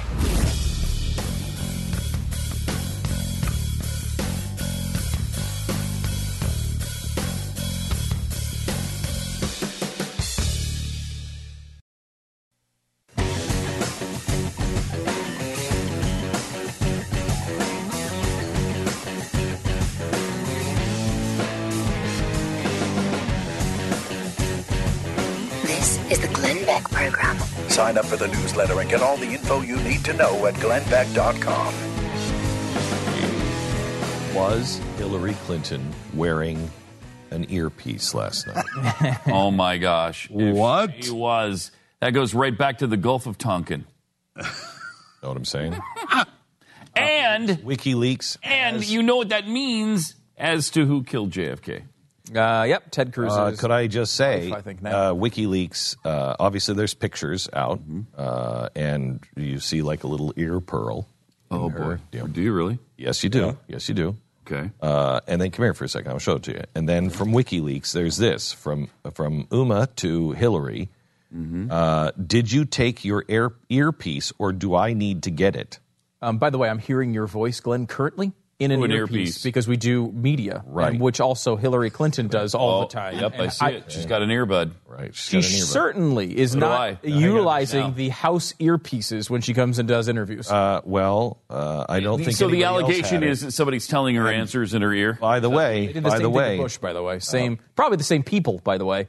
Uh, now that I now I think yes, about it, probably, probably the exact same people did the exact same thing to Bush. He was I, getting all of his answers. I want you too. to know how well planned these things are. You, you just gave a bunch of gobbledygook answers. let me just uh, let me just really? let me finish. We let did? me finish what, what. Let me just finish what WikiLeaks just released. All right, from from Huma Abedin to Hillary Clinton, um, Abedin, Huma, blah blah blah. Uh, did you take your earpiece, or do I need to get it? And uh, this was sent Thursday September 24th, 2009. And. um, wow. Wow. So they knew. They've been planning They knew long. seven years ago this was going to happen. Yeah.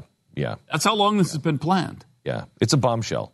Um, can I, Well, you, I'll, I'll tell you something. The only prepared candidate is Hillary Clinton, obviously. I mean, she's been preparing for seven years. For I want, the, uh, well, George Bush did it before her, so she only learned it from George Bush. It's the same people, yep. exactly the same people. Uh, are reporting this now. By the way, I want all of the. I mean, she, this is how she answers the questions all the time. She's got the earpiece, so she knows what Aleppo is because someone's going, "It's that city in Syria." It's that, that city in Syria. What was the rest of it? Back in just a second.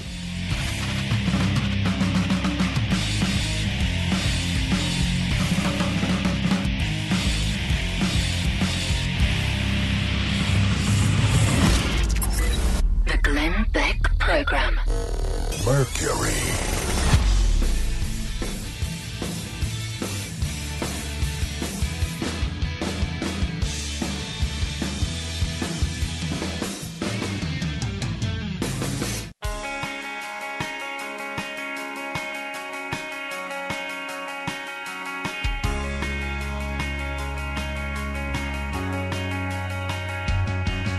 Glenn Beck Program. So, uh, Aleppo is now trending uh, because of Gary Johnson this morning being uh, on MSNBC and answering the question honestly. Yeah. Give him credit hey. for that, but I mean, you're supposed yes. to know the answers. That's better. It's better to know the. You think answers. this one's fair? You think this one's fair? It's honestly, borderline in some level. But he, he didn't answer it well because he just looked like a dummy. Where he's like, "What is that?" where he. I ain't never heard of that word you just said. Yeah, yeah problem, just, he answered it poorly. Problem one is aesthetics, right? Like right. he he answered it horribly, and the interviewer pushed him to make him look dumber. Yeah, the interviewer. And he didn't try to help at all. Are you kidding me? Are you kidding me? It's the it's the you know the centerpiece of of, the, of a gigantic humanitarian crisis. I mean, I think there is a line there, and I think um, you know we, this happened twice to Donald Trump that I can remember um, in which he was given a question he really didn't know what it was at all, um, which was the nuclear triad in the debate. And nobody pushed which, him. Nobody pushed him. In which Mar- Marco Rubio helped him. If you remember, Marco Rubio stepped in and said, in case the listeners don't understand, the nuclear yeah. triad is A, B, and C. Should have pointed um, out. Well, obviously, Donald doesn't know what that is. That's the way me, Let me explain it out, what it is. And that was, I believe that was Hugh Hewitt. And Hugh Hewitt did it again on his show when he asked about a, an Iranian general. I don't remember I think it was an Iranian general, if I'm remembering the story correctly. Um, and he didn't at all know what it was and kind of answered like Johnson there. But again, Hugh kind of reached out and gave him a helping hand to get to the point. Um, and uh, I, I, but I wonder, my, my, I guess I'm wondering here is number one, is it fair to do that? Because there's a line of, well, you're not going to know every Iranian general. Obviously, you can stump literally everyone on earth with one of these questions. Mm-hmm. So there's some, you can't have every piece of knowledge. The, does it rise above that line of being fair?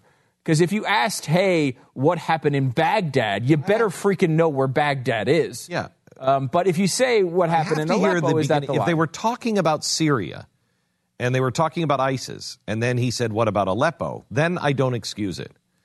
But if he, if it was just like, you know, okay, so we're talking about Russia and, and even Russia somewhat – um, but, you know, we're talking about Putin and his policies and everything else. And they say, so what about Aleppo? I don't think it's unreasonable to say, I'm sorry, what? Yeah. yeah out of the blue like that? It's okay. I, I don't yeah. like the guy, and I, I, think it's a little unfair. Yeah, I think it's I think it's unfair, but it's trending today because gotcha. Right. It's a it's a really bad moment, and part of that is Johnson's fault. He looks goofy. He looks uninformed. Where Trump will confidently talk about what he doesn't know about. And that is, I, it, Trump, you read his books, he pretty much outlines exactly that. Uh, you know what? You need to look confident all the time. You need to power through those moments. He, I mean, that's that's from pretty much Donald Trump's mouth, although he didn't always write those books. But I mean, that was from his book. Greg Gutfeld even called uh, Johnson goofy when he had him on the show and yeah. he interviewed him the other night. And and it, so, it really what well. did what did Johnson do? He turned to the side and pretended to be picking his nose on camera. I mean, it, he is goofy. Yeah. He's just a guy who doesn't know how to run for president, and he, has been the governor of a state. it's kind of surprising to me that he's this bad a candidate, and he's this bad a libertarian. I know. I know. I mean, you start to get into the policies, and then you're really confused with him. As Weld, his running mate, is even less of a libertarian, but a much better candidate. I mean, he seems to be able to speak about these issues competently, and you know, he doesn't. He's not goofy, and the goofy aspect for Johnson is going to hurt him a lot. I bet this hurts him a lot and it's interesting because Trump has had several moments, and even Clinton has had moments where she has screwed. I mean, she did it yesterday. She said, Hey, uh, we're not going to send any troops, and we played the audio. We're not going to send any more troops into uh, uh Iraq. We're not going to have them there anymore. Well, they, we've got them there now. There's thousands of troops there right now. What do you mean we're not going to do it anymore? I mean, they're, they're there now. Um, so this is a, a, a problem that everyone has. I think it's fair game if it's an important issue that they should know about every candidate should be pretty well versed in the uh, humanitarian crisis, especially yes. candidates like Trump who have yes. made immigration a major part of their platform. Um, and you know, Trump, yes. uh, damn straight, Trump will know what Aleppo is for the rest of the day. I promise you that. Oh yeah. oh Oh, I'm not so sure. I bet yeah. you're telling me Roger Ailes is not like, by the way, here are the 10 cities in that region you better freaking know because yeah. they're going to come after Trump in the next Roger couple days is. with a question just Nobody like this. Is. Yeah. Um, now, Clinton, obviously being Secretary of State, this is in her this is her turf, right? She should probably, she really shouldn't She's screw this probably up. Probably been to Aleppo, yeah, so that would not surprise her. right. But how did we get here with these terrible? I mean, we talk about we focus on Hillary and Trump and how bad they are. And then you bring in the libertarian and how bad he is. And it's just how in a country of 320 million? I would say, for what it's worth, uh, Evan McMullin knows where Aleppo is. I guarantee you. Oh, yeah, no, he does. Um, and I mean, this is that's former CIA military. guy. I bet yeah. he's been there too. I, I, don't know that any of the other. I mean, uh, Hillary would probably know. She was Secretary of State, though. I mean, it was she, of course. Um, I, before today, there's no chance Donald Trump knew. I bet Aleppo you Jill was. Stein knows. I don't know. Maybe. Maybe. I, know. Oh, she does. I don't know. Maybe. She certainly wouldn't look like that uninformed in any, in any question about it.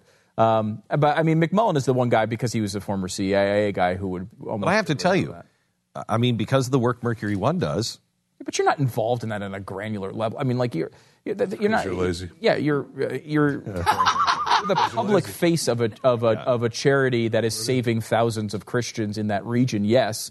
However, you're not like, okay, well, this is the route to get to Aleppo. That's not your you're not Google mapping for people. No, I but we sent guys to Aleppo. Of course, well, we yes. sent Dan to Aleppo. He went to Aleppo. No, he didn't go to Aleppo. Didn't he? oh, they were in Iraq, weren't they? Yeah, they were in. Yeah, Iraq, they were in Iraq, not in Syria. no, they, they crossed the border. No, they didn't go to Aleppo though. I thought they crossed the border at night. I don't think they did. They were close to the border.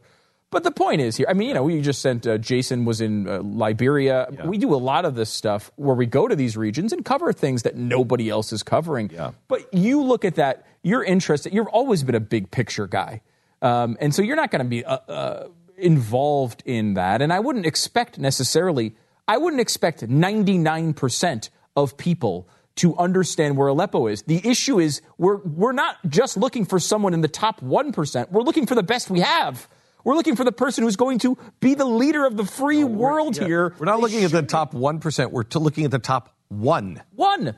one. You. Yes. We're looking for the best one. We're supposed to have uh, the best person, in theory, to run the country. And what we seem to have is the worst society can produce. And that is a problem, that is, problem. Uh, that is incredibly large uh, incredibly large, and I, there's that does not seem to be an immediate solution to that issue. To be that, yeah. Who wants to be that? You know, the one thing I one thing I learned just by endorsing Ted Cruz, you can't even stand around it with your reputation. You can't. I've never seen, and I've seen George Soros go to work. I've never seen anything like this in my life. Never. You don't walk away with your, your reputation. Why am I a drunk again? Why am I a, a you know a, a crazy man again? Because I inserted myself in politics. That's it. That's it. It was Donald Trump who uh, uh, who came out and said uh, his business is failing. He's a drunk. He's crazy. Have you heard this guy? He's crazy. You know, you are going to check your medicine, and that's it. Because I inserted myself in politics, I'm not even the guy running. Let that be a lesson to you. You, you ain't kidding. Don't insert. And that's what they do. This is a Charles Schumer, uh, a, uh, sorry, a Charles Sumner beatdown, mm. where the parties beat you down and say, "This is what you get if you want to insert yourself." Oh, you want a piece of this? Mm-hmm. You play ball with mm-hmm. us. They make you pay. We kill you. Yeah, they, they make you pay. Make you pay. So who's going to insert themselves? Except for those people who are either incredibly greedy and power hungry mm-hmm. who don't care. Anthony Weiner comes to mind, who just don't care, have some sort of psychosis, psychosis. somebody who is just um, willing to do and say anything and play the game just for the power and the money and the prestige, mm-hmm. or those who are incredibly patriotic. And those people are going to be fewer and fewer for a couple of reasons. Um, one, I think the patriotic people in country now don't think you can make a difference up there. It's better to stay home and better to take care of your community, your family, or whatever. Why go to Washington? You're not going to change anything. So I think the patriotic people just don't believe you can change anything anymore. Yeah. Because that's what the parties have taught you. That's what the parties were teaching right here with Gary Johnson. We'll destroy you. You will not, you're going to look like an idiot by the time you get out. Um, and the second reason is how many patriotic people are we going to have after after these guys are done with us, both parties? Less. Less patriotic people. Mm-hmm. Because what does America stand for? Does it stand as are we great because we have jobs, jobs, jobs? Are we great because we have more money and we control things and uh, and look how fabulous we are and we can beat our chest? Is that what makes America great? Are, are we are we great um, with with Hillary, who is going to continue more and more down the line of of uh, of Barack Obama? Listen to what Barack Obama said in Laos yesterday. It's not because that's necessary for development. It's usually because we're being lazy and we're not being as creative as we could be about how to do it in a smarter sustainable way. Okay, so America. We're, we're lazy. We're lazy. We're lazy. He's not saying this to Americans. He's saying this to people in Laos, Laotians. And he said it not once, but twice. Um, but because we're such a big country, we haven't always had to know about other parts of the world. Uh. You know, uh, if you are in Laos, you need to know about uh, Thailand and China and Cambodia because you're a small country and they're right next door, and you need to know who they are. Uh, if you are. Why? Uh, you know, if you're the United States, sometimes you can feel lazy and think, you know, we're so big, we don't have to really know anything. Okay, so let me ask you a question. What he's actually saying there, too, is that we're too conceited. That's right. Yeah. we we don't care about anybody else. We don't have empathy for anybody else. Right. We are uh, but so they great that we don't need to worry about. They do, else. and the reason why they do is because they live on top of each other. May I ask? Yes. Do you think the people in uh, Missouri know what's happening in Kansas or Illinois? You mean? Do you think yes, the people who politics. live in Dallas generally know a little bit about uh, uh, Oklahoma or what's happening or Louisiana? Louisiana? Yeah, we generally do. Yes. the people in Maine, do they know about what's happening in New Hampshire?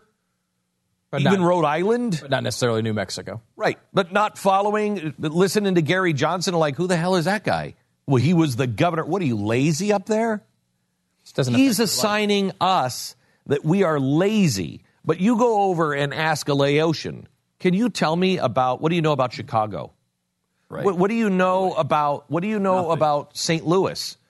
What do you know? They'll know the most powerful country on the earth, but I'll bet you a lot of it is wrong. But that's and and and they're not lazy because they live right next door because they he said it. You have to know. We don't have to know about Laos. That doesn't make us lazy. That makes us just like them. They don't need to know anything about Wisconsin. Except that's how he that's how he approaches I know. all of these issues with America. America is the only president I have ever seen or heard of or read about who's ever treated America like this. He's the only one. He's the only one with the non-American attitude. He just doesn't he he doesn't have that. He just doesn't have that that patriotism, that love of well, country. how could he? Honestly. Seriously, with not, all the people he was not, brought up by. This is and, not and controversial. Goes, this is not controversial to say. What is be. controversial to say is he was raised the way he was raised in different parts of the world. He was born here in America, raised in different parts of the world, in different cultures, mm-hmm. far off lands in Asia, by a mom who was part of the Communist Party, a grandfather who had communist leadings, Frank Marshall Davis, a father who was a communist. All of them didn't like America as we understand it. And when he did move to America, he moved to Hawaii, which is a vastly different culture than this.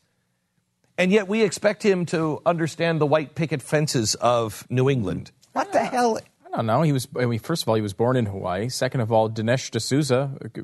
I mean, you could list off David Horowitz. So you, you could list off all sorts of people. Was that the, was Dinesh D'Souza influenced by his grandfather? Yes, he was. And what did his grandfather and his parents say? America is the greatest. Why I brought up Horowitz, right? Who was who had communist parents. He was honest in his search.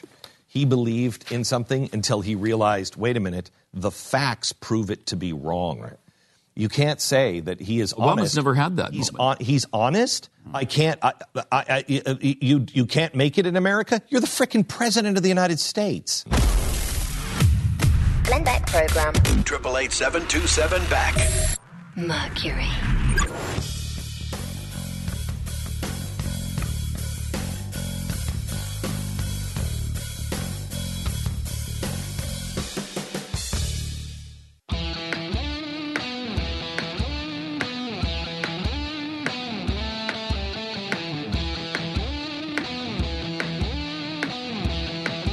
Glenn Beck program.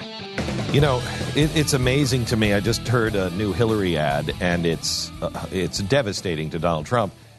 And uh, Pat said something like, "Look how uh, you know effective that will be." And I said, um, "No, really, because they just keep canceling themselves out." I just also watched a clip of Hillary Clinton last night where a vet said, "I would have gone to prison." Yeah, we got to play that. Had too. I done what you've just done, and she gives some gobbledygook every answer. Time. Same one as, as that, time. That doesn't answer the question at all. And so, no matter, you look at that and go, well, geez, you can't vote for her. You listen to something and you're like, oh, I can't vote for him, but I can't vote for her, but I can't vote for him. I mean, it's just back and forth. They just keep canceling each other out. I don't know how anyone slips by the other. This is the Glenn Beck Program. Mercury.